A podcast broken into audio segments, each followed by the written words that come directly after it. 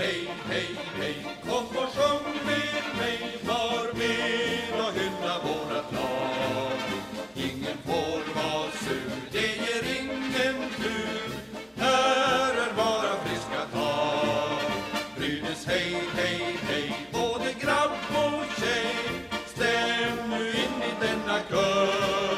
Om vi bara friskar på, inget lag kan stå och stå. Så kom och sjung i Brynäs, hej. Och varmt välkomna ska ni vara till ännu ett nytt avsnitt av Brynäs-podden. Det är som vanligt tillsammans med mig, Victor Ahlner och Fredrik Strömbom. Men idag har vi ett högst intressant gäst med oss i form av sportjournalisten Karin Johansson från Gävle Dagblad och Arbetarbladet. Välkommen! Tusen tack! Kul att få vara med! Ja, det var på tiden, kan jag tycka. Ja, eh, jag tänker att ni har så många härliga gäster i alla fall, så att eh, man får gott vänta på sin tur. Men eh, kul att få vara med och surra lite. Ja, listan är lång, vet du. Ja, kan tänka mig. Och Fredrik, du är med oss. Jag hänger med, vanlig ordning. Ja, men innan vi börjar så är det ju så att jag, en liten fågel har ju viskat till oss här att du, Karin, har ju lidat hockey med Brynäs damlag, stämmer det? Ja, inte allihopa, men många sköna lirare var det som var med. Jag, vi har precis varit på Sätravallen i Gävle där de har spolat upp en liten, eller ja, en stor is. Och de hade träning till sjutton trettio, men det var, vad var de? Kan de vara tolv, tio tolv stycken som kom ner och körde lite extra med, med, med mig och min goda vän och tillika före detta assisterande tränaren Nanna Johansson. Så vi delade upp två lag och körde, körde stenhårt helt enkelt. Jag är ju kanske inte jättebra på skridskor, men jag har en enorm vilja. Så att jag kan ha tacklat ut Ellen Jonsson i en snöhög och kan ha drivit Emma Murén till vansinne. För att hon försökte tunnla mig hela tiden. Och herregud, alltså bollsinne har jag. Skridskor kan jag inte åka med, bollsinne det har jag. Så det, det gick inte. Så att jag hade en personlig liten duell med Emma Murén som för övrigt låg och fiskade som en liten latmask högst upp på topp hela tiden och bara väntade på. Så att, äh, det var en rafflande, rafflande match måste jag säga. Jag höll på en dryg timme, sen skålade vi alla i varm choklad efter det. Så att det var en härlig, härlig extra timme för, för mig. Så att, i tio minusgrader. Så att det var riktigt krispigt och mysigt. Så där gör jag gärna om. Så att om vi får läsa om någon skada hos damerna idag när podden släpps, så vet vi varför. Högst det är liksom... skyldig, högst skyldig. eh, åkte in i Ebba Forsgren, eh, eller Emma Forsgren och, eh, och Ebba Strandberg tacklade den också. Och då var Ebba även i mitt lag. Eh, så att jag åkte på en, en blindside av mitt eget fel av att åka in i, i Ebba Strandberg. Trots att hon som sagt var i mitt lag. Men eh, så kan det gå. Det är så lätt att hålla koll på skridskorna och huvudet hela tiden så att, men det var oerhört roligt, jättekul var det verkligen. Och alla var superpeppade. Det låter väldigt, och, väldigt roligt. Ja, väldigt, väldigt kul var det. Men jag tror inte jag platsar i, i Brynäs S T H-lag äh, än på ett tag. Det blir inget samtal från Nidika Gran då, som säger att du tror tyvärr inte det. Hon, i så fall skulle hon säga du får, måste träna översteg åt andra hållet också. Han bara åt detta. Ja, men till nästa år då. Ja, vem vet. Om jag övar på lite, lite eh, översteg helt enkelt så kanske man... Jag tänkte nu när J C Gebhardt är skadad och sådär, Mrase var på skadelistan, en klok center skulle de kanske behöva. Ja, men, men, eh, ja, men jag tänkte nu inför slutspel som kommer snart. Då. Eller hur? Då behöver vi ju bredda laget lite grann. Visst, visst. Men nej, eh, eh, jag ser det som eh, utopi tyvärr. Det hade varit mäktigt att få dra på sig Brynäs-tröjan, men nej, eh, jag ser det som en omöjlighet faktiskt. Till, till min stora besvikelse får jag ändå säga. Men du vet, ibland, vissa av oss passar ju bättre in på pressläktaren. Så är det. Så är det. Så är det. Men vi, vi kanske kan komma tillbaka lite grann gällande S T H L-laget, tänker jag. Men jag tänker du som ändå jobbar som journalist i Gävle och bevakar ju Brynäs tillsammans med Sasse. Jo, jag är väl Sasses sämre hälft får man säga. Han, han, han, han köttar ju på heltid med Brynäs och jag är väl den som backar upp honom när det behövs och sådär och, och, och, och man hjälper till när det behövs. Som idag var han ledig och då är det jag som är liksom eh, som här tar, tar hans roll lite så mycket för grund av mitt eh, enorma intresse för, för Brynäs och så. Eh, men ja, eh, jag ser mig, anser mig själv vara eh, någorlunda god koll. Kanske inte Sasse järnkoll, men eh, snäppet bakom honom i alla fall. Så att, eh, ja. För, ja, för jag tycker historiskt har det ju ändå, det har ju varit väldigt mycket i, ja, Gavlerinken säger man ju i, nästan inte, men monitoriet i arena ska man säga. Det ska man. Eh, ja, jag tänker den tiden då jag bodde i Gävle och var där varenda match, då var ju du väldigt ofta där i alla fall. Är det ja, någon... Så att du, du det, har ju bevakat det... Brynäs väldigt. Ja, alltså... Och även innan jag fick det här jobbet, jag har ju följt Brynäs när jag var barn. Jag gick på mina första matcher i början av nittiotalet, så att när ni knappt var födda liksom. Så att upplevde ju guldet nittiotre på plats och alla de här. Jag har ju varit på alla finaler de har spelat och sådär. Så att så jag har väl, jag skulle säga att jag har god koll på, på Brynäs som sagt. Så, och jag går väl på så många matcher jag kan. Så många matcher man får gå på nu i pandemitider och sådär, men eh, visst. Men, ja, det känns märkligt ibland när det är hemmamatch som man sitter hemma och kollar, det känns konstigt. Eh, men ja, så, så är det nu för tiden. Ja, det är speciella tider. Eh, men om vi tittar på Brynäs den här säsongen då, eh, om du skulle analysera lite grann. Ja, eh, alla vet ju att det är mycket nytt. Det har ju framförallt nya tränaren Peter Andersson pratat om. Det är nytt spelsystem, nytt sätt att tänka, eh, mycket, mycket nytt. Och det är en process och det kommer ta tid. Och än så länge kan jag väl kanske inte riktigt skönja något resultat av allt det nya. Men eh, om jag ska lyssna på Peter Andersson så, så ska man helt enkelt ge dem tid. Nu vet jag inte hur mycket tid man kan ge dem när det har gått så pass långt in på säsongen innan man börjar se något resultat. Så att, ja, um, än så länge känns det väl inte riktigt som att allting har klaffat. Det är väl en snabb analys om vi ska säga så. Mm. Jag tänker, tittar man bak, bak över tid, så vi har ju pratat med, det här med ganska många av våra gäster tänker jag. Men jag tycker det är alltid intressant att kika på det liksom. För det är ju, det är ju ändå ett Brynäs som inte har lyckats etablera sig högre upp i tabellen om man säger så. Och det har ju varit väldigt rörigt i hela organisationen till och från. Det är alltid någon som ryker i, även i kansliet känns det som.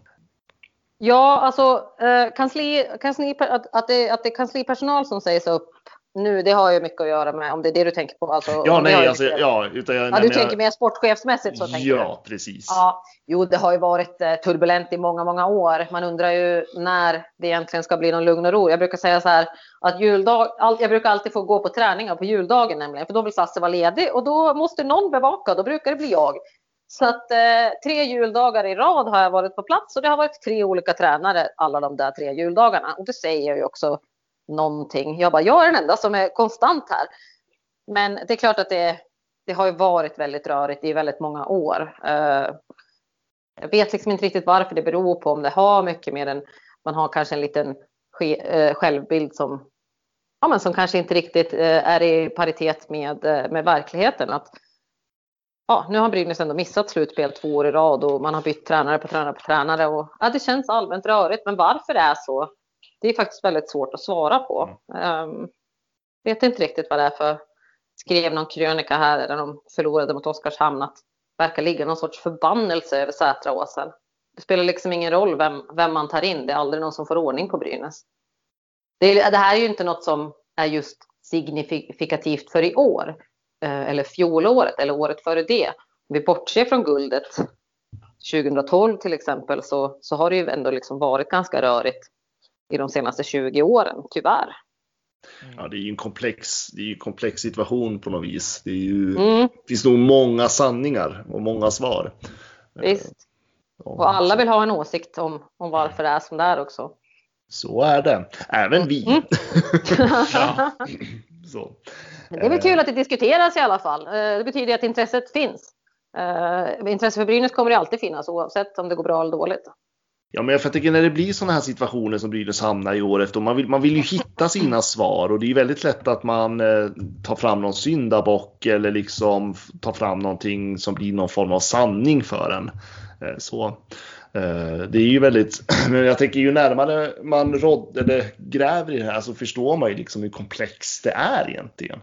Visst, det är många saker som ska falla på plats. Eh, nu har man ju, när man tillsatte Peter Andersson i våras, jag måste tänka, det var i våras. Ja, det var precis efter coronan hade brytit ut. Jag minns att vi var på presskonferens, jag och Sasse. Det kan jag också dra, en kul anekdot, kul för mig. Uh, nej, men vi kom där och så skulle vi, så skulle vi hälsa på Peter Andersson. Och så var det som sagt precis i början av pandemin och vi visste inte riktigt hur man skulle... Äh, vad ska vi göra? Äh, vi tacklas, sa jag till Peter. Ja, det gör vi, sa Peter. Och så drog jag på en tackling. Oj, stenhård var du, sa han till mig. Och då tänkte jag, ja, ska bara veta. Uh, det tyckte vi var kul. Uh, nej, men, och då sa ju Brynäs det och uh, Kampese och alla de här att det här är den mest noggranna rekrytering de någonsin har gjort. De har tagit hjälp av, jag vet inte om det var diverse rekryteringsfilmer och allt vad det var. Så att nu anser man ju sig uh, ha varit väldigt noggranna uh, med Peter Andersson. Och jag tror ju att nu måste man, alltså man kommer behöva stå fast med honom. Jag tror, alltså jag tror absolut inte att han ligger, alltså det, jag vill inte antyda att det ska sparkas eller något sånt. Men, men, men, men kanske kan man kan se det så att man har varit så noga i den här rekryteringen att nu måste man åtminstone hålla fast för det. Och att det här kanske är en ny start nu. Och ja, men som jag sa tidigare, Peter är inne på att ja, men nu är det ett nytt spelsystem, nu ska vi tänka nytt här. Och det är väldigt mycket nytt, det är en process som kommer ta tid. Eh, som sagt, hur lång tid eh, den kommer ta, det kan inte jag svara på. Det får, det får Peter Andersson och Brynäs svara på. Eh, men man kanske får se det som något år noll då. Är det nu det ska börja om? Ja, det är väl lite så. Det har också jag varit inne och tänkt lite på, det här med tioårsplanerna som finns och sånt. De, den har man ju kört i diket fullständigt. Mm. Någon gång måste man nog känna att i och med att vi kanske nu har fått stabilitet i träningsfrågan så kanske det här faktiskt är år noll. Ja, ja, men som du säger, den, den, den tioårsplanen med alla de här gulden och hur man såg att nu skulle man gå till kvartsfinal, sen skulle man gå till semifinal, final och sen guld. Den, den lanserades när Magnus Sundqvist var tränare, visst var det så? Yeah. Eh, och Andreas Stakell var någon sorts sportdirektör. Eh, och det, båda, ingen av de personerna är kvar på sina positioner, så eh, det säger väl något om... Ja, men kanske lite att man tänkte lite fel och lite så, kanske slog på den stora trumman lite för tidigt. Så att, ja, jag, jag sitter ju inte heller på något facit, men ja, ska vi säga så då? Vi, ska, Nej, men... ska vi, vi tre konstatera att det är år noll nu. Det är år noll nu. Nej, men jag tänker, det, är, det är lite grann som eh, intervjun vi hade med Sundlöf eh, förra veckan. Eh, mm. För där beskrev han ju ändå själv att det, har ju varit väldigt, det var ju väldigt rörigt på ett sätt. För att eh, när han kom in i föreningen... Eh, när var det då, tjugonitton eh, mm. så, så var ju Stakell hans chef eh, som sportdirektör. mm. Och sen så fick, hade han ingen chef längre. alltså det, det blir väldigt så här. Det har ju varit ändå lite rörigt eh, de, bara de här två åren som har varit. Visst. Ja, så att ja, man kanske kan säga år noll nu då, om man nu tycker att, om Brynäs tycker att de har hittat en struktur i organisationen att de ska ha det så här. Då kan jag köpa att man har år noll nu. Är det önskat ja. att någon av dem inifrån organisationen tar upp det lite? Det har varit väldigt tyst kring de här planerna på senaste, tycker jag. Ja, eh, nu... Ja, det kanske är av förklarliga skäl att, att, att vi lever i den värld vi lever i just nu. Eh, mm. Jag tänker att nu har man så mycket annat att fokusera på. Ens få klubben att överleva ekonomiskt, klubben att överleva sportsligt också. Men det jag har vänt mig lite emot är väl att den här självbilden man har haft har varit lite, lite skev. Att man kanske inte ska gå ut och slå sig för bröstet och säga det är jättefint. Alltså om man säger så här, det är toppen att man har en, en hög målsättning. För man måste ha höga mål. Eh, men man måste kanske också inse var man kommer ifrån. Och kanske inte gå ut och säga att vi kommer ta X guld på tio år. För att det gör ändå något med supporterskaran. Man får upp massa förhoppningar och när det går dåligt, ja men då blir smällen så himla hård igen. När man, när man landar på botten som, ja men, som man har gjort i år några mm. gånger. Eh, så att det är, det är en komplex, en komplex fråga alltihopa. Och det är väl där jag tänker, jag menar, det finns ju en, på, i alla fall på sociala medier, väldigt stor kritik till Micke Kampese. Just det här, i och med att det var ju han som lanserade de här treårsplanen och ja, tioårsplanen. Och, och, och folk menar ju på att man har ju misslyckats med det här nu då. Det blir, ja, det får man väl ändå ja, säga att man har gjort. Ja, och det har man ju gjort, absolut. Mm. Men just det här menar att, för att man, man gav ändå en väldigt stark bild till supportrarna i början. Eh, liksom någonstans, och till och med jag drogs ju med i det där lite grann. Att man kände att ja, men nu jäklar kommer det hända saker. Eh, och så lik förbaskat så står vi här tre år senare och fortsätter skvalpar i bottensidorna. Det är till och med ja. nästan något sämre. Ja, det har det gjort. Ja, det är ju faktiskt lite anmärkningsvärt. Jag var ju, jag tror att det var tjugo arton.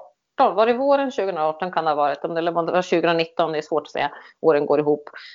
Men då hade de ju ett möte där de tog upp allt det här och det var ett, jag tror det var ett årsmöte. De ville ha en, jag ska säga, neutral konferensier som kunde ställa lite frågor där fansen också fick skriva in. Jag tror att det livesände, som jag vet inte om ni minns, men då vände jag mig emot att ja, men vi skulle inte, alltså att Brynäs skulle tänka nytt, tänka om, att kanske bryta lite gamla strukturer och inte ta in gamla namn och ja, men sådana som har varit i klubben tidigare och kanske tänka helt om. Och så gjorde man precis så att man tog in alla de här gamla namnen igen och det blev ett misslyckande då. Um, ja, um, det känns lite märkligt att man, att man körde på det konceptet igen trots att det under många år har visat sig att det kanske inte riktigt har funkat så bra. Så det är därför jag återigen liksom återgår till det här med att Peter Andersson inte har någon relation till Brynäs tidigare så att säga. Varken som spelare eller ledare. Och han kommer in som helt ny. Och kanske det är det som behöver, eller kanske det som Brynäs behöver. Det är väl hela ledarstaben i princip. Nästan. Mm. Ja. Även tänker utifrån. Du, ja, precis. Viktor Stråle och alla ja. de är ju. Och Micke Andreasson, målvakt. Alla de är ju, vad ska jag säga, Peters, Peters pojkar. Precis. Peters killar. Precis. Anton Hansson som analytiker och allt det här. Så, att, så då kommer det in liksom folk med Med, med nya ögon.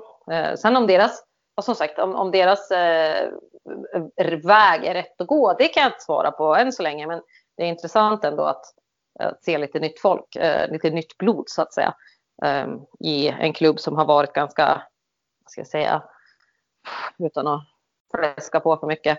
Men den var, som har varit lite, vad ska jag säga då? Kanske svågerpolitik låter väldigt hårt, men lite så har det väl ändå kanske varit? Lite så har det väl varit. Eh, tänk, alltså, om man tittar historiskt har det varit lite så både i styrelsen och ledningen. Eh, alltså nu backar jag bandet mm. flera år bakåt. Eh, och det har väl varit lite den kulturen. Lite den. Men det där pratade man ju om. Jag, jag kommer ihåg när Stefan Bengtzén kom in i Brynäs. Då var det också den där vikten av att det kom någon utifrån som kunde komma med lite nya infallsvinklar och så vidare. Um, och sen när han lämnar och så pratar man om att nu ska vi liksom förändra och skapa en helt ny sätt att arbeta, precis som du säger, och då tar man in de här gamla rävarna igen. Mm, det var väl det som var kändes lite märkligt då. Och, och nu är ju bevisligen ingen utav dem kvar, så att ja, nej, det var inte rätt väg den här gången heller. Nej, det är Sundlöf kvar då. Ja, men hans kontrakt går ju också ut nu. Ja, och där går det ju också, det går ju massa rykten om det där nu, om han är kvar eller inte. Ja, um, precis. Rykten florerar. Rykten florerar ju alltid. Ja, så är det. Så att, ja, men det, vis- det får vi ju se. För jag tänker, det är också ett viktigt vägval som Brynäs tar i så fall. Om man förlänger med Sundlöf eller om man tänker att man behöver något annat. Mm. Det är ju ett jättestort vägval man bedömer där. Absolut. Och eh, vi får väl se. Peter Andersson har ju som sagt tagit in, ja, återigen då, Peters pojkar som vi kallar dem nu för tiden, eh, tydligen. Eh, Peter Andersson kanske, kanske vill ha sitt och säga till eh, eh, i en sån fråga också. Jag vet inte riktigt hur, hur deras relation ser ut. Eh, så att, ja, det, vi får väl se eh, vad som händer. Fram, framtiden får utvisa helt enkelt. Sen kanske det är svårt också i, i pandemitider att hitta en ny sportchef också. Och det är ekonomiska frågor och sådär. Och man kanske är nöjd med vad Micke Sundlöf har, har presterat. Så då, då kanske han får förlängt också. Så att, eh, ja, vi får väl se. Ja, jag tänker podcasten, eh, vad heter den? Sanne Lindström och Johan Svensson. Madhawk, ja precis. Ja, precis. Ja. De, har, de gick ut nu i veckan och tyckte att Niklas Wikegård skulle vara ett namn som sportchef för Brynäs. Då vet jag inte riktigt vad Brynäs-fansen skulle tycka om det. För jag vet inte riktigt vad Wikegårds relation med Brynäs-fansen är. Jag tycker att han alltid får en massa Eh, hårda ord om att han alltid är för kritisk mot Brynäs. eh. Jag pratade med min kusin om det där. Han är ändå kameraman på Simor och han säger att Wikegård är sådär mot alla fans. ah, ja, du ser. Så att det är inte bara Brynäs-fansen som eh, tycker att Wikegård är negativ mot eh, just deras lag så att säga, eller vårat lag, utan eh, det, det är så han är. Ja, helt enkelt. Eh, visst. Han har ju dock ett förflutet i Brynäs, så att Uh, vi får väl se. Jag kan tänka mig att han har sån, någon relation med, med så många som är kvar i klubben då. Nej, har... Johan Karling och han går väl bra ihop i alla fall. Mm, det kanske de gör. Så. Eh, nej, det var, väl, det var väl ett namn som de pratade om, men ja, det får man väl ta med. ah, det är alltid kul med lite spekulationer. Det är så, är det. så är det, absolut. Nej, men de menar ju på att Wikegård skulle väl, och Peter Andersson skulle gå bra ihop. Eh, väldigt mm-hmm. bra. Att de har väl lite okay. samma syn, eh, tänkte väl de då. Eh, Sen får väl ja. vara en av våra lyssnare fundera ut själva om man tycker om den kombinationen. Men, ja. mm. ja, det, hade, det är två starka viljor, jag vet inte riktigt. Plus, plus och minus, jag vet inte. Ja, jag tänkte det kan ja. ju gå jäkligt snett också. ja. ja. Eller om det skulle vara någon som jobbar som agent kanske, som skulle gå in som sportchef då, som har lite koll på marknaden och så vidare. Mm, visst, kontakter är oerhört viktigt. Ja, men det är ju det. Så. Nej, men det får vi se, som sagt. Ja, det ska bli jätteintressant tycker jag ändå att följa det där, om Brynäs kommer fortsätta att man tänker att eh, man ger Sundlöf mer tid, eller om man... Det tror jag kommer bli väldigt avgörande vägval helt enkelt. Mm, absolut. Stort beslut för, för klubb och, och styrelse och, och allihopa och, och vad man ska göra helt enkelt. Samlat Skellefteå försvar, Jakob Silverberg. Men, men vilket mål han gör! Vilket mål han gör, Jakob Silverberg! Vi har ju också sedan förra avsnittet startat upp en, en Patreon. Eh, för de som vill eh, få lite extra material och de som vill stötta oss i podden här. Eh, och då har vi ju lite, som sagt, lite olika steg man kan välja mellan. Vi har ju tre olika nivåer, som man säger. Och vi har ju även då lovat att de som vill, eh, som vill stötta oss med den högsta nivån, ni ska såklart få lite erkännande även här i podden. Och vi får väl egentligen börja med vår allra första Patreon. Vi har ju Andreas Eriksson, han var snabb på gröten. Väldigt snabb på gröten, och vi är så tacksamma för att han väljer att gå in och kör Tord Lundström-nivå, har vi väl kallat den för till och med. Ja, precis. Eh, då, och då har, får man ju flest, eh, vad ska man säga, eh, erbjudanden från oss då. Eh, och det valde han att göra, så stort, stort tack till det. Verkligen. Sen har vi även eh, Jakob Erving Olsson, han kör också Tord Lundström-nivå. Ja, och det är vi otroligt tacksamma för. eh, Och det är, ju, det är ju faktiskt så att är man en Patreon så säkerställer man ju faktiskt att den här podden dels kommer kunna fortsätta eh, leva kvar, och samtidigt också att vi ska kunna utvecklas. Vi behöver ju nya grejer. eh, Bland annat har ju mina hörlurar nu kraschat helt, så jag hör ju knappt vad Fredrik säger här. mm. eh, Och stort tack. Ja, det är bra timing faktiskt att de pajar nu när vi, när vi faktiskt har möjligheten att kunna göra någonting åt det. Ja, det är underbart. sen, har jag en, sen har jag min gode far, Janne Strömbom. Han vill också vara med på en Tord Lundström-nivå. Åh, är farsan med till och med? Jajamän, farsan. Åh, vad fint. Ja, men då, då måste vi säga till, tack så mycket Strömbom den äldre, helt enkelt. Ja, precis. Jag såg att det var lite tekniskt strul i början, farsan. Men du löste det till slut, det är vi tacksamma för.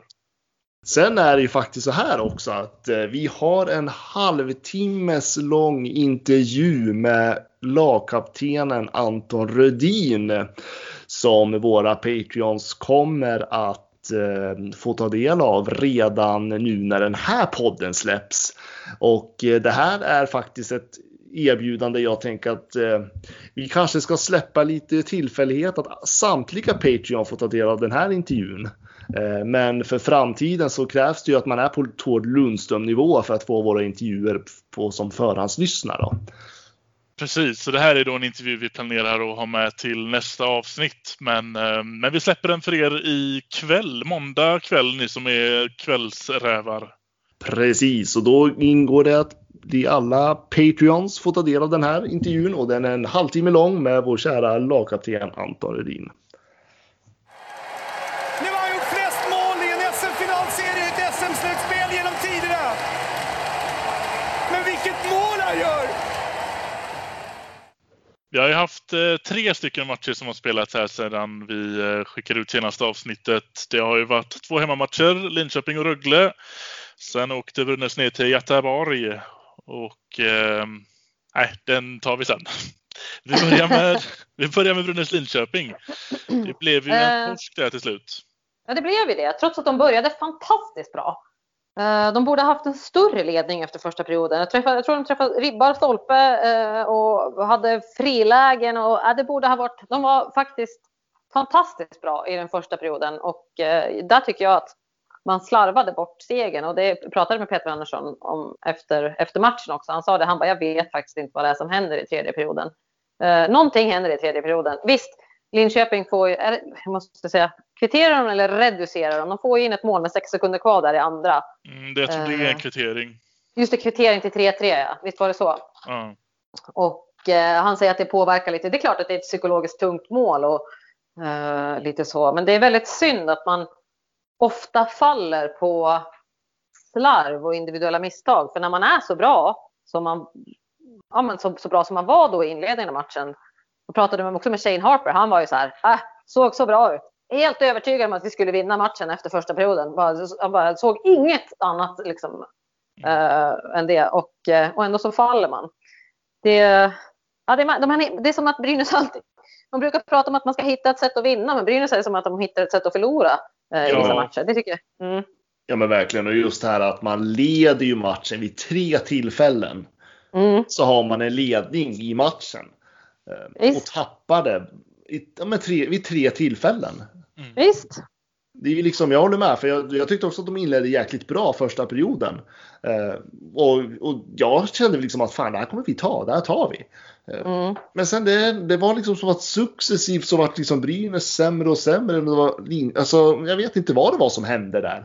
Och ja, jag, jag vet att jag bara, jag har bara hakat upp mig på att vid tre tillfällen hade man ledningen i den här matchen.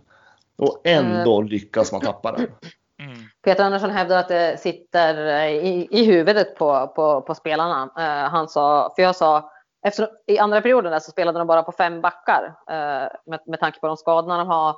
Och att uh, Lukas Pilö inte var inkörd i det systemet man hade. Och Brynäs blev väldigt tillbakapressade i, i vissa delar av andra perioden. Uh, och då sa, för då sa jag...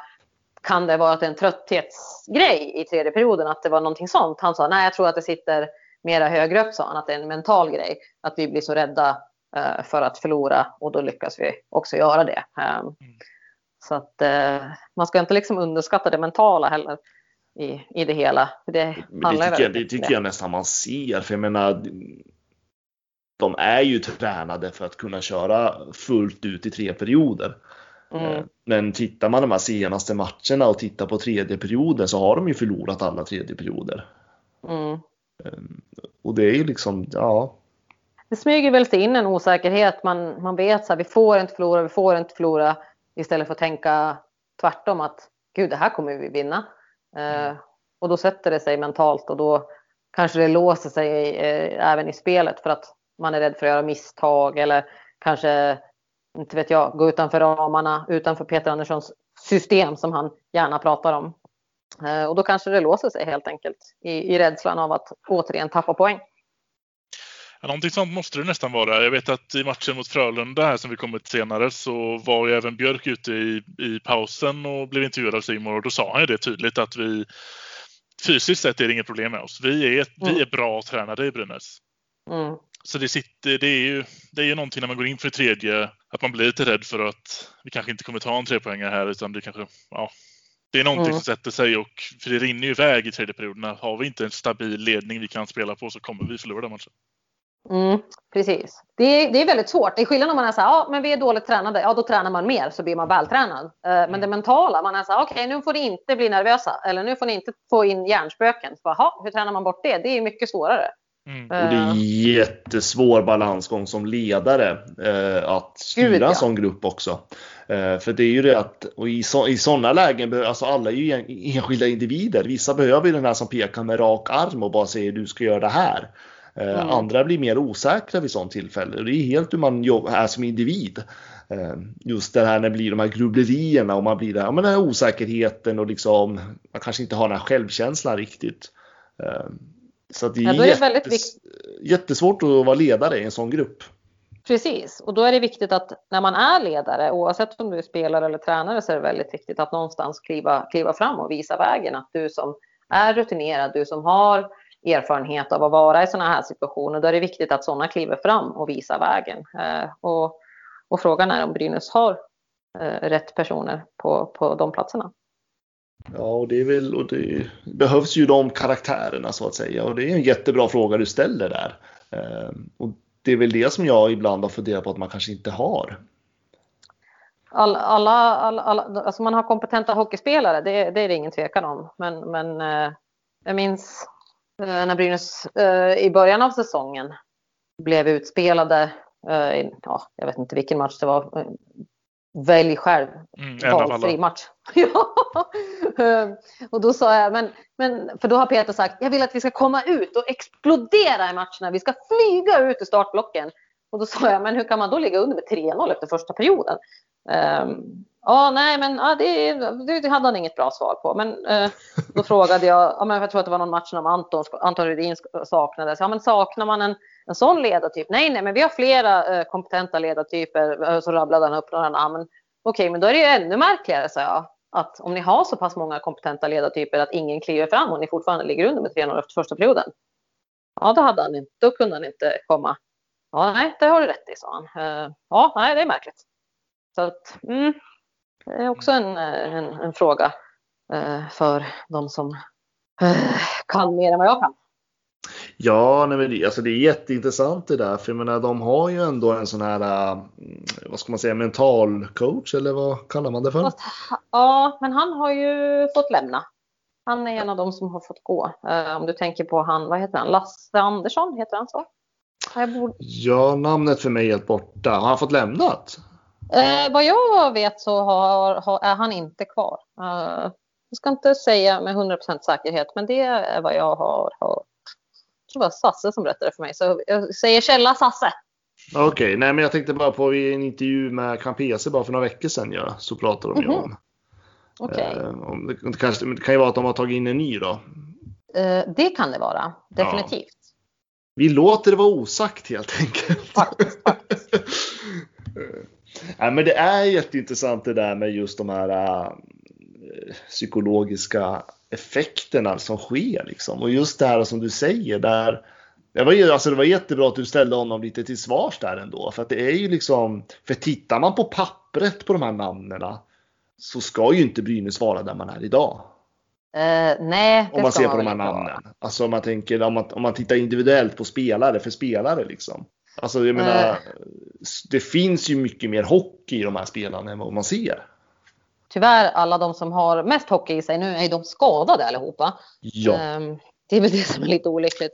Men, nej, men såklart. Det är, men det är så, som sagt, du kan ju ställa ett gäng bra hockeyspelare eh, tillsammans. Men det är inte säkert att gruppdynamiken är optimal för det. Bara för att man är duktig hockeyspelare. Det är så mycket mer än bara sport som ska klaffa. Det är så himla... Alla är så himla pass skickliga på den här nivån att det skiljer så pass lite, så att det är väldigt viktigt att gruppdynamiken är, eh, funkar också. Så att, eh, ja, det... Ja, det måste ju stå rätt i grupphierarkin också på något vis. Det, det ska ju vara, det är ju det är mycket de här psykosociala effekterna mm. eh, som spelar roll. Eh, jätteintressant eh, att prata om, men det är jobbigt att prata om det när man inte står med något svar. Nej, nej, precis. Eh, utan eh, det är ju, men det är ju, det är ju de här frågorna som jag tänker ledarna som känner gruppen också behöver liksom jobba med. Mm. För jag tror inte i det här fallet, för det är ju mycket det här med fansens värvning just nu och liksom att vi måste värva. Jag tror inte att bara för att vi får in fler, nu behöver vi fler, en till back bland annat mm. och kanske en till målvakt då, vi kommer in på det sen. Men jag tror inte att oavsett vad vi får in för spelare, Brynäs kommer inte bli bättre. Nej, Nej. alltså... Det är väl risken. Jag, jag tror det, men jag tror att grundproblemet är något annat. Alltså det är ju, om man tänker liksom att vi kommer ju aldrig få in en spelare som gör Brynäs bättre. Jag tror inte det. Nej. Eh, Ni får gärna som... säga emot mig. Nej, men alltså jag, jag, jag, tänk, jag tänker på det du säger, och så tänker jag, men man fick in Shane Harper eh, och Chad Billings, två, två spelare som, som faktiskt eh, inledde väldigt, väldigt bra och eh, även levererade. Så eh, Harper olyckligt avstängd, eh, men att Chad Billings gick sönder var ju Det var ju faktiskt väldigt synd. För där tycker jag att Sundlöf hittade, hittade rätt i två spelare. Så det tycker jag känns väldigt synd. För det var två spelare som gjorde Brynäs bra. Men det är så dags att komma in efter halva säsongen. Det är väl det. Ja, ja de, de får ju ändå ett bevis på att Brynäs verkligen har för, alltså försöker, såklart. Men ja, att just det ska bli skador och avstängningar, det var ju inte riktigt vad vi räknade med. Nej, max oflytt får man ändå säga att de hade, just de mm. två också. Mm. Och det är precis som du säger, de här ledande spelarna och de här som verkligen är, kan, alltså, de är ju på skadelistan. Visst. Um, och det är ju någonting man egentligen, alltså, man måste ju konstatera det någonstans också, att vi har ju inte våra stjärnor just nu som leder det här laget. Nej, och man, alltså, man kan ju rabbla upp, ett tag så kunde man ju rabbla upp en, en första femma som nästan till skulle gå in i liksom ett K L-lag. Om man kollar på Anton Rudin, Greg Scott, Shane Harper som var borta, Chad Billings back, Simon Bertilsson back. Det är ja. en hyfsad, hyfsad femma där alla var borta. Mm. Så det är klart att det är jätte, jättetungt för Brynäs. Så är det ju. Jättetungt. Men det är extra hårt när, när de två spelarna som ändå värvades in för att vi hade andra skadeproblem också åker på skador. Ja. Ja, det är helt, ja, det, alltså, mycket kan man säga om Brynäs, men oflytt hade de verkligen eh, här. Det, det får man faktiskt ge dem. Verkligen. Men inför Ruggle-matchen, om vi ska prata om den då, eh, mm. så var väl ändå Emil Molin tillbaka och eh, det var väl också Shane Harper, va? Som gjorde återkomst där. Eh, precis. Eh, så um... där fick man ju tillbaka ja, men Shane Harper först och främst då, men också Emil Molin som dessutom mm. nätade den matchen. Ja, det gjorde han. Den var man lite rädd för den matchen. Man vet ju vad Ruggle kan gå för och, och hur jäkla bra de är. Men för att, säga från, för att säga mot oss själva lite här, så är det faktiskt i tredje perioden där man visar att man inte ger upp. Man åker ju på, ska se så får rätt här, det står ju då tre ett till Ruggle inför tredje, och då gör man två tre men åker på en två fyra mm. i tredje. Och då tänker jag, där, där är ju ridån nere, tänker jag, det, det här löser vi inte mot Ruggle. Men ändå krigar man sig tillbaka. Det, det, det, det var jäkla kul att se den matchen för... För där kan man ändå se, jag gillar ju Öhlund, han, är, han växer på mig hela tiden. Sen har jag lite funderingar kring det här med val av straffskyttar, men, men det kan vi lämna vidare. Mm. Eh, om vi, vi kommer ju ändå komma in på det, så vi kan ju ändå nämna det. För att det var ju Victor Andrén som inledde den matchen eh, och stod i den matchen. Mm. Efter att inte ha stått en match på nio omgångar tror jag, så kastar man in honom mot, mot topplaget Ruggle och får ju tyvärr en... olycklig start eh, faktiskt. Näst, nästan lite väntat. Oschysst att kasta in honom i den matchen. Jag kan också tycka det någonstans. Eh, men ja, nu ja, vi, vi pratar om mentala saker. Det syns ju verkligen att hans självförtroende, det finns ju faktiskt inte. Eh, det där är ju en puck som, som han ska ta alla dagar i veckan. Som han, som han tar alla dagar i veckan om han bara liksom är där han ska vara. Nu fumlade han in den igen, och den, vi har sett liknande situationer på Victor Andrén ehm, och det är ju väldigt, väldigt synd. Ehm, som jag sa till er innan vi spelade in, det är en väldigt, väldigt fin kille, och det är ytterst olyckligt att han har fått den här äh, säsongen som han har fått i Brynäs just nu. Och ja, vi, vi kan väl snabbt gå in på det bara, och för de som kanske inte ja, att han nu, han nu kommer det uppgifter om att han ska bli utlånad till och med. Mm, mm. Almtuna är det man pratar om. Visst, eh, och, men för att åter, återgå till, till matchen mot Rögle, så kommer ju Samuel Ersson in istället, och det, det, det, det är som att, att, det, att det ger en trygghet hos spelarna som gör att de ändå känner någonstans att de har chansen att eventuellt kunna komma tillbaka i matchen, och, och, och gör också det eh, i den tredje perioden. Ja, och jag, tänkte, jag tänkte säga det också, för det, man ser ju, det blir ju något helt annat eh, signal från utespelarna tycker jag när det är Ersson som står i mål. Mm. En Victor Andrén, man, det, det blir en helt annan trygghet eh, på något vis, och gör att man, man vågar liksom vara lite tuffare offensivt också. Mm. Eh, utan, och det blir inte att man backar hem på en gång, utan eh, och, och, det där, och det där är ju liksom, och det där blir ju så tydligt, för jag tänker just där tilliten till målvakten, den är ju så viktig att ha. Absolut. Så att det är jätte och, och, och det här och det här tror inte jag. Jag tror inte att det handlar om att Victor Andrén är någon dålig målvakt för S H L, utan jag tror att han ja, apropå det här med grubblerier och liksom lite det här att man att man tänker lite för mycket. Jag tror liksom att han har ju nog lite hjärnspöken också som ställer till det för honom. Säkerligen. Alla som har sett Victor Andrén i in action tidigare, man behöver ju inte nämna slutspelet när Växjö vann S M-guld, för att jag tror att han har en sån här räddningsprocent. Hade han, hade han mass, jag vet inte hur många nollor han hade i finalspelet. Man hade så här räddningsprocent på så här nittioåtta komma nio eller något. Bara, det är helt osannolikt. Så det är klart, han kan ju också spela hockey. Han kan ju också vara en kompetent målvakt. Men det mentala, ja, inte helt optimalt just nu. Nej, så jag tänker att just att om, om det nu stämmer nu att han blir utlånad, det får vi kanske säkert till och med veta när den här podden släpps. Förmodligen. Så tycker jag, så tänker jag att det är nog helt rätt, för han behöver nog miljöombyte. Tyvärr verkar det så. Men Rögle-matchen då, ska vi gå tillbaka till straffarna eller? Som sagt, starkt att man hämtade in. Jag gjorde tre fyra, fyra fyra. Jag ska vara helt ärlig och säga, jag sappade lite. Så när jag sappade och kom tillbaka så bara, oj, det står fyra fyra. Jag blev så förbannad när fyra två kom. Ja, Fredrik, du hade lite åsikter där, kände jag. Ja, eller jag tänker i alla fall att um, Gundler, den är helt godkänd. Den kan jag förstå. Han är intressant och det är nog inte så många målvakter som har stenkoll på vad han sätter sina puckar. Var är Molin? Är inte han typ vår bästa träffskytt, tänker jag?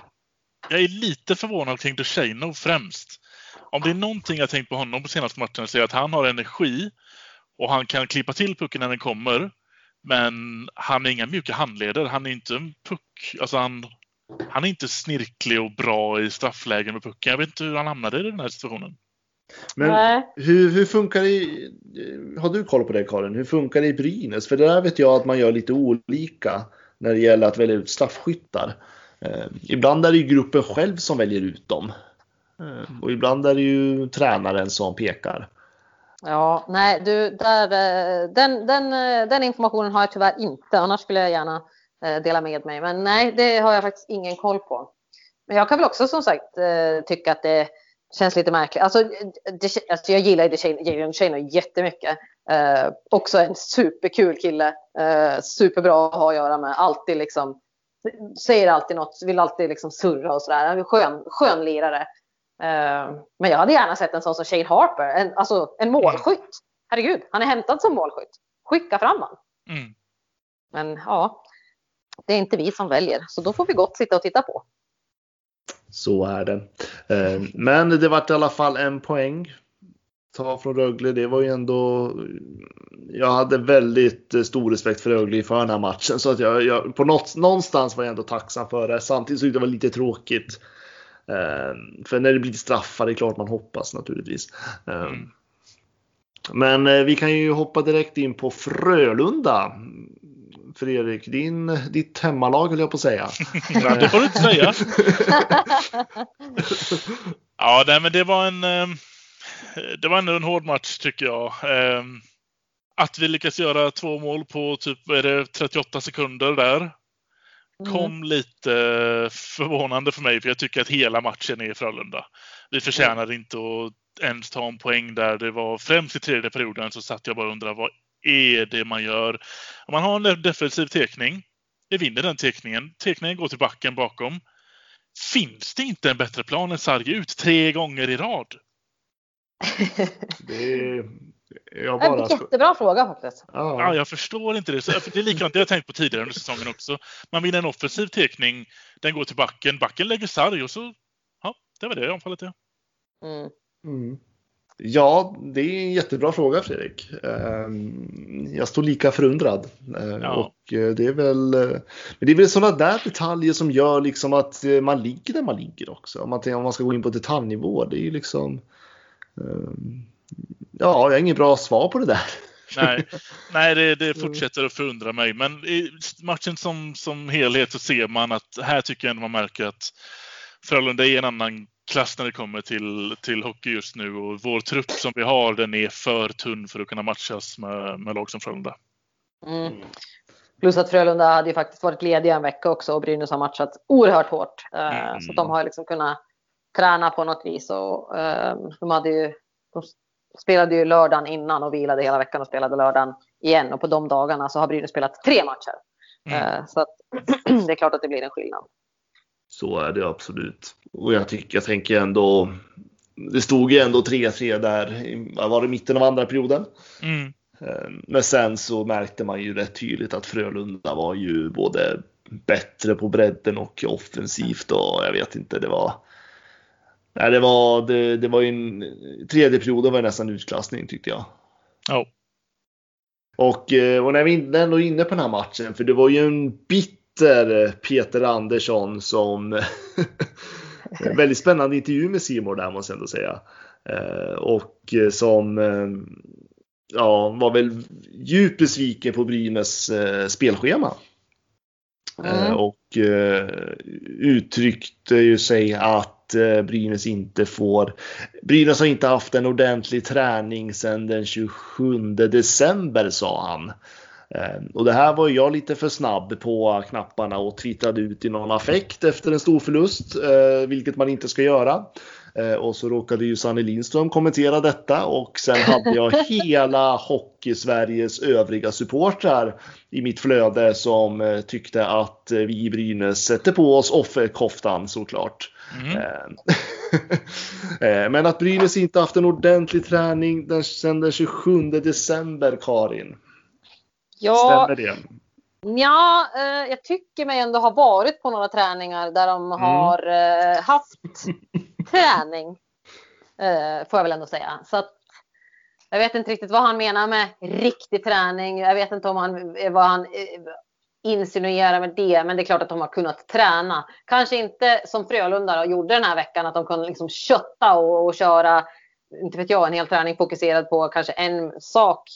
Jag vet inte riktigt vad han var ute efter. Men det är klart att han är förbannad över att spelschemat ser ut som det gör för Brynäs. Och nu när det kommer eh, Bayer Hockey Games, ja, men då får alla andra lag vila medan Brynäs ska f- fortsätta spela kapp sina matcher. Det Brynäs och Malmö då, som där just nu, som är i den situationen, som ska spela kapp alla sina matcher. Så det är klart att det är ett jättetufft spelschema. Och han la väl även till att han, nej men jag tänkte be om en till match på tisdag, för jag tycker det ser lite glest ut i schemat. Så, att, um, så han var lite på hugget, Peter Andersson, får man ändå säga.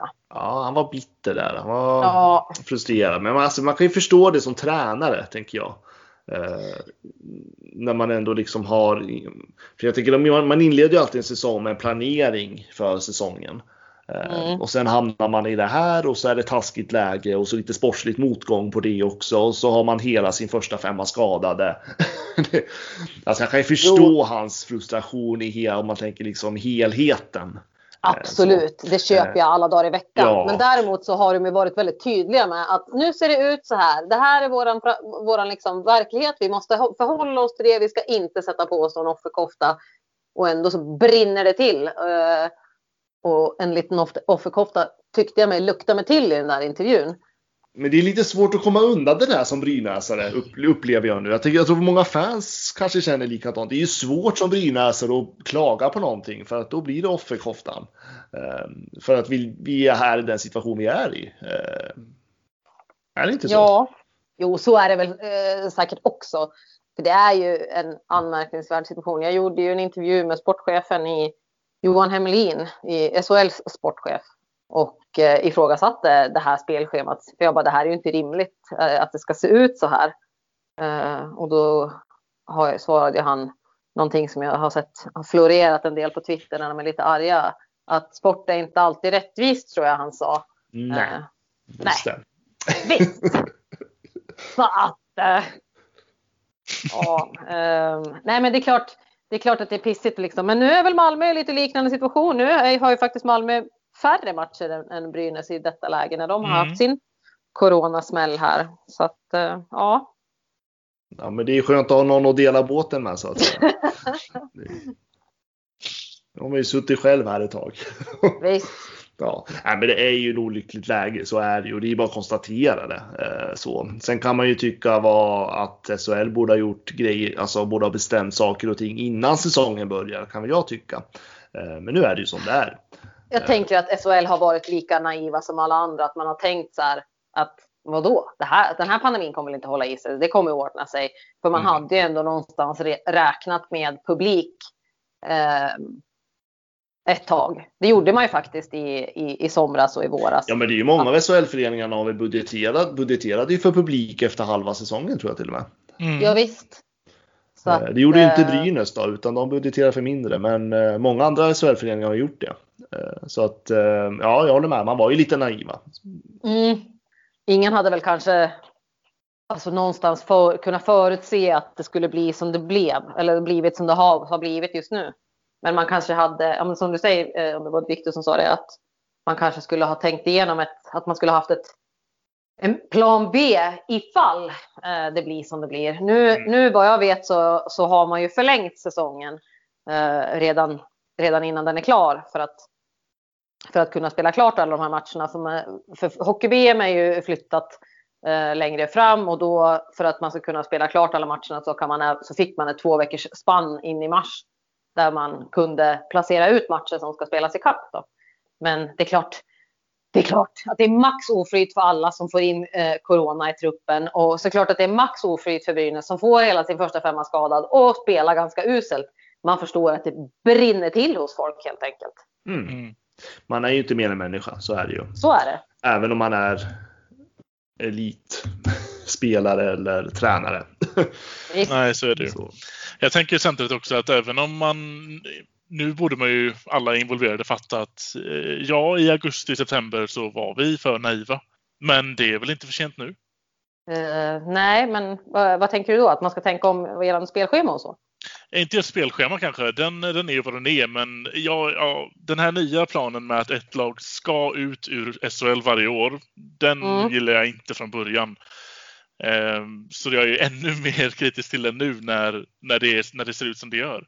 För jag menar, mm. jag vill ju även tro att skulle det, skulle det se ut så illa att Brynäs är en av de lagen som måste spela om och få, få behålla eh, S H L-kontraktet nästa säsong, så tror jag fortfarande inte att vi kommer att åka ner. Eh, det bygger jag bara på magkänsla. Men då mm. tänker jag till exempel att det kanske är Malmö som åker ner. Då hade jag tyckt väldigt, väldigt, väldigt, väldigt synd om dem. Ja, eh, jag tycker också det. Eh, alltså oavsett lag som åker ur så tycker jag att det är exceptionellt illa. Det är alltid illa att åka ur S H L, för det handlar om så pass mycket pengar när du åker ner i, jag tror inte att man får tio procent av vad S H L-klubbarna får om man åker ner i hockeyallsvenskan och alla tv-intäkter och sånt där. Men att ha förlorat så pass mycket pengar på den här säsongen med uteblivna publikintäkter, så blir ju smällen orimligt hård oavsett vilken klubb det är som åker ur.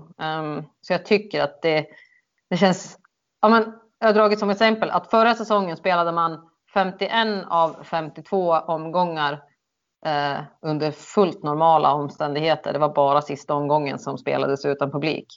Eh, och då åkte ingen ur. Men i år när, när det ser ut som det gör, eh, då ska folk, eller då ska klubbar helt plötsligt åka ur. När man har liksom, eh, där alla klubbar sitter i en ekonomisk jätteknipa. Ja, det känns, det känns bara så ogenomtänkt på något vis. Ja, det känns väldigt konstigt. Ja, nej, det, det, det, är, det är märkligt läge. Det är det. Det finns ju till och med, särskilt i hockeyallsvenskan finns ju klubbar som till och med flaggar för konkurs snart. Så att det, ja, jag det, tror att Kristianstad ligger väldigt risigt till. Ja, Mora är ju inte så glada just nu heller. Nej. Så att det är ju liksom... Och det kommer bli, det kommer bli jäkligt ut för S H L-lagen också. Det vet det är det ju redan. Mm. Så att, ja, det, det, det är lite mer, jag, jag förstår inte riktigt hur man har resonerat i alla lägen när det gäller det här. Och det känns som att just nu så sitter Brynäs ganska ensam i sin lilla hörna, för att ja, alla har väl sett i sitt helt enkelt. Mm. Jag tycker jag får känslan av att det är sådär, ja, vi tänkte fel från början, skit också. Men ja, att så här, det, vi, har, vi har spelrum kvar, tänk om nu, tänk, börja tänk nu då. Så som mm. vi borde ha tänkt för ett halvår sedan. Vi har fortfarande chans att rädda vår lilla tankevurpa bjuder för ett halvår sedan. Ja, för att man stoppade ju serien precis inför, inför slutspelet liksom. Ja. Oskarshamn skulle ju spela för att vara kvar. Ja, precis. Och det, nu är de ju kvar för de slapp ju spela om det liksom. Ja. Mm. Så att, det är ju lite märkligt också för att, och tittar man på det hur man resonerar förra säsongen, så är det ju inte för sent egentligen då, i praktiken. Nej. Att ändra någonting nu. Nej, nej visst. Ja, det där hade varit väldigt intressant på att få prata med någon från S H L om egentligen. Ja. Mm. Om någon av de större kanalerna kanske skulle ta upp den frågan. Men det verkar som att folk har verkligen typ accepterat läge på något vis. Ja, det känns eh, lite. Man har ställt sig i kön. Det är lite... ja. Men eh, vi kan gå vidare. Mm. Mm. Från ingenstans, Leif! Det går inte! Han gör mål! Handleder, vilken spelare! Ja, vi har ju redan pratat om Niklas Wikegård, men eh, han gjorde ju faktiskt ett uttalande där eh, i mot, matchen mot Linköping eh, där han eh, reflekterade kring att Brynäs behöver rensa ur personer ur föreningen, och då pratar han ju gärna om de här främst de här gamla rävarna som är kvar, men också så avslutade han ju med att eh, eventuellt också att Micke Kampese borde gå, och sen var det punkt på den, för sen gick Simon vidare. Och det här, det blir ju lite så när Simon ska göra sina intervjuer, att det går ju väldigt fort och så får man inte höra någon reflektion varför. Men det här vart ju också ändå lite skriverier, och såklart det var ju ändå ett ganska vasst uttalande. Vad tänkte ni kring Wikegårds sågning där? Rent spontant kan jag väl känna att det är väldigt lätt att ha ett jättestort forum där man kan svinga hej vilt för att sen inte behöva konfronteras med människorna man svingar emot.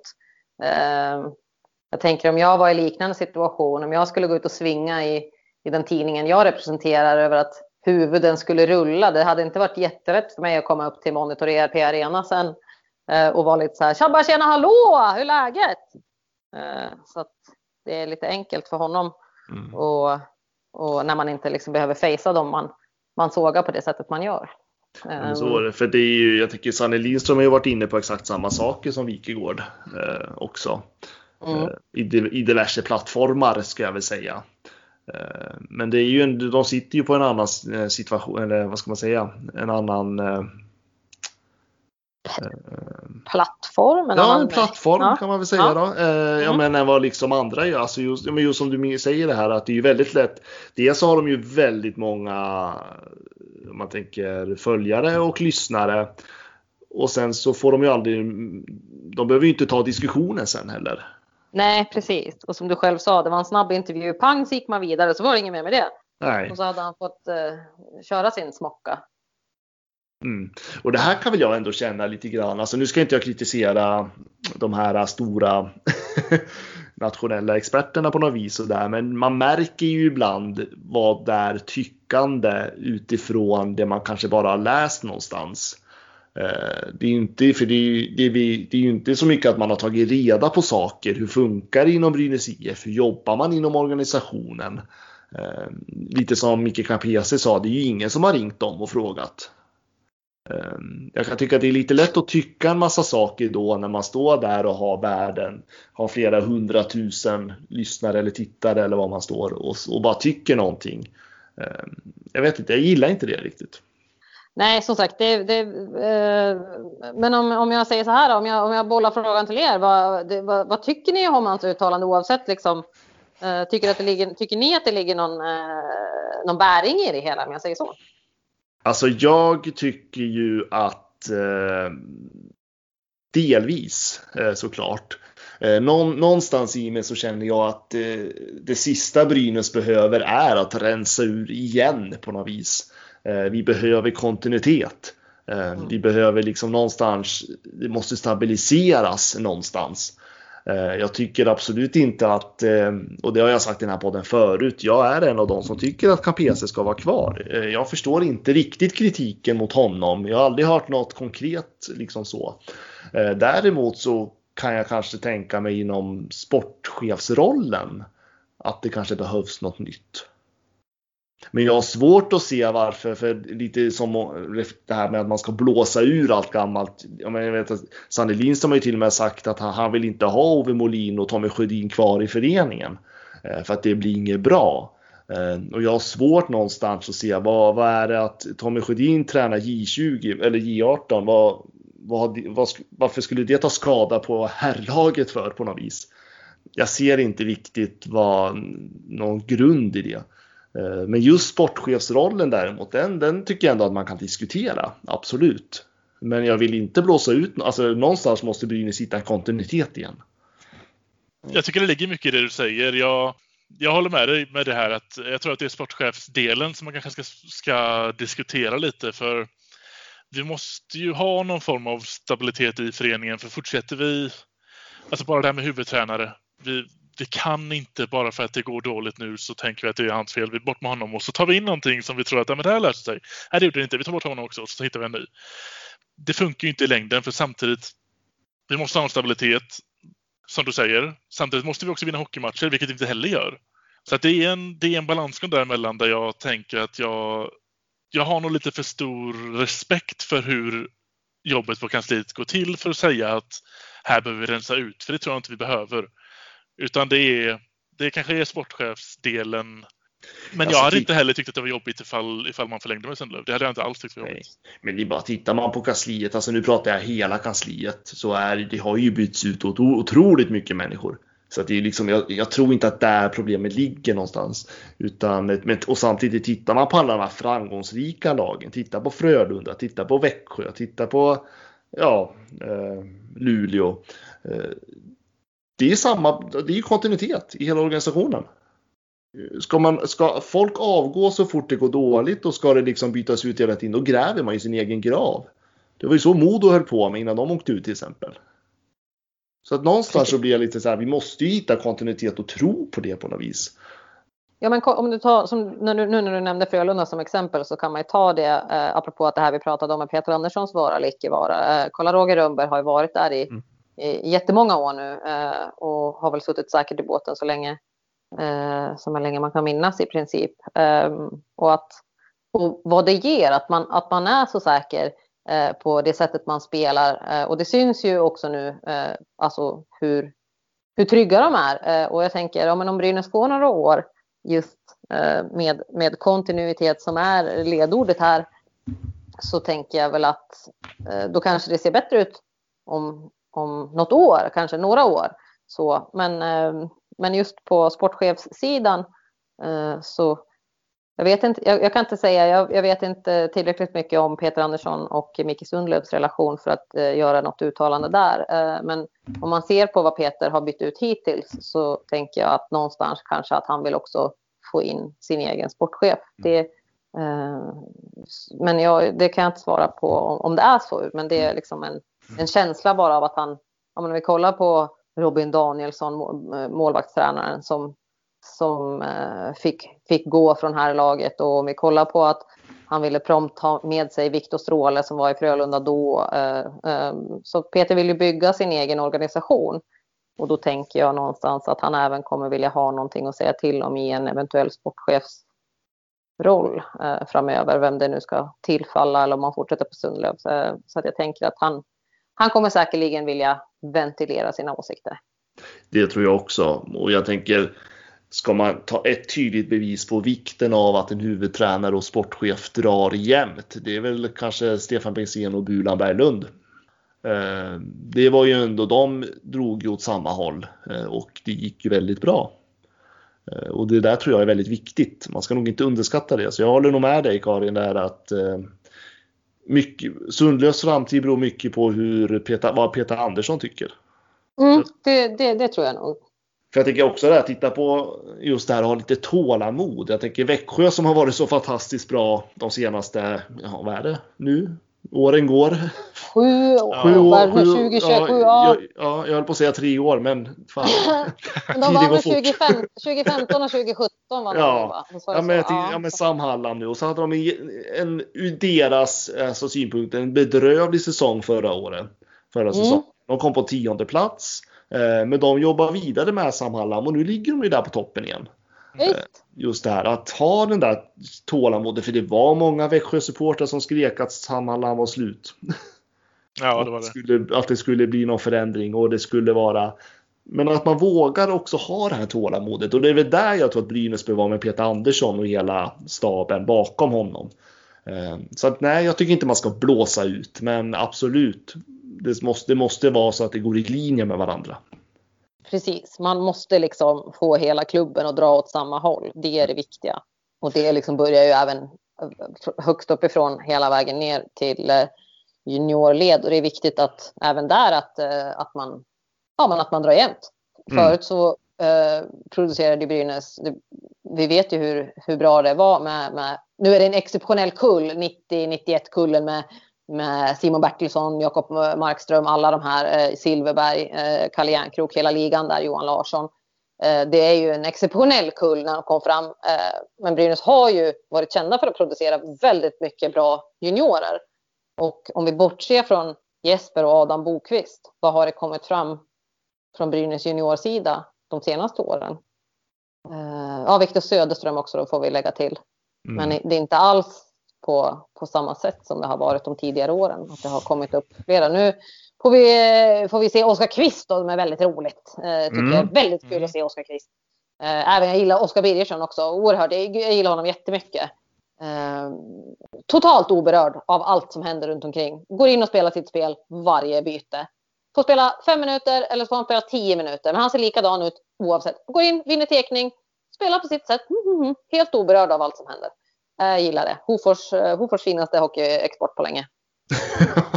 Hofors stolthet, det är något. Ja, oerhört. Icke att förglömma Micke Honken Holmqvist som också är från Hofors. Det ska också nämnas. Ja, åker man in i Hofors så är det en stor billboard och så dyker han upp där. Välkommen till mitt Hofors. Så är det Honken på bild. Ja, då har man kommit till byn, vet du. Visst, mäktigt. Då vet man. Ja, nej, men för att svamla vidare på juniorerna så, och, och hur allting ska funka rent sportsligt. Det måste liksom finnas någonstans en röd tråd för att, eh, genom, som, som genomsyrar hela föreningen. Eh, man, kan inte spela, man kan inte spela i U sexton, U arton, J tjugo och sen kommer på A-laget så vet man inte alls hur, hur de spelar. Eh, så att jag tänker att det måste finnas även ett samarbete med eh, neråt också. Och, och, och sen såklart, som vi var inne på, det här med sportchefen att, att man måste också dra jämnt eh, uppåt så att säga. Och det är ju så man bygger det här identiteten som Brynäs så gärna vill ha. Men det är ett stort arbete. Men allvarligt talat, Leif Bork, håller på med hockey sexhundra år. Hur skjuter han? Hur skjuter han? Han skjuter väldigt bra, han skjuter väldigt hårt, han skjuter väldigt pricksäkert. Men då så, då har vi väl tagit upp det som vi ska säga den här veckan och jag vill bara säga tack så jättemycket för att du ville vara med och gästa oss, Karin. Tack så jättemycket att jag fick vara med och att jag också fick styra tiden så jag hann eh, åka skridskor. Ja, men vad gör man inte för sina gäster så att säga? Tusen ja. tack. Så får, så får vi se då om du platsar i laget till nästa år. Oh, ja, jag har jag också åldern emot mig nu. Hade det varit tio år sedan hade jag kunnat tänka mig, men nej, fan, nu börjar man bli medelålders. Satan. Ja, men alla framgångsrika lag behöver bänkvärmare, vet du, så är det. Absolut. Så. Men om ja. vi, vi har inte nämnt S T H-laget någonting, så om jag får slänga in eh, ja, någonting. Släng ja. den. Lara Stalder, sjuttiosju poäng har hon i detta nu när vi pratar här måndagen den första februari. Eh, S T H Ls poängrekord genom tiderna eh, ligger på sjuttionio poäng. Lara Stalder kommer att slå det i år och bli historisk som den främste poänggöraren genom tiderna i S T H L. Jag vet inte om det händer på torsdag mot Djurgården, men om inte så händer det på fredag mot Linköping. Den matchen ska jag kommentera, men vad jag ska hylla henne då, för att det är mäktigt. Det är sjukt mäktigt. Det är sjukt. Faktiskt. Jäklar. Vilken lirare. Jag antar att ni såg straffen mot H V sjuttioett här i helgen. Här. Ja, den, den dök ju upp där på sociala medier. Till Aben. Ja, det är synd och skam att ingen får komma och titta på den artisten. För det är en artist. Ja, nej, det är fruktansvärt tråkigt. Fruktansvärt tråkigt. Men alltså, ja, det är helt otroligt. Det där måste uppmärksammas. Mm. Ja, men jag, jag, jag säger det, det blir nu på torsdag. Ja, vi hoppas på det. Mot jag Djurgården. säger det. Jag har bestämt det. Ja, det suttit som en keps där. Oh. Ja, verkligen. ja. Men tack så mycket för att du ville vara med. Och tack alla fina som har lyssnat på oss. Så hörs vi igen nästa vecka. Stort tack. Visst var det mål, för de, de ringer ja, på det nu. Ja, ja, men visst var ja, den inne, ja, ja. Det, det har ju repriserna i någon mening visat. Ja, ja, ja. Men de ska ringa för säkerhets skull. Och här kommer Sören Persson ut och dömer mål, ja. Då är det bekräftat.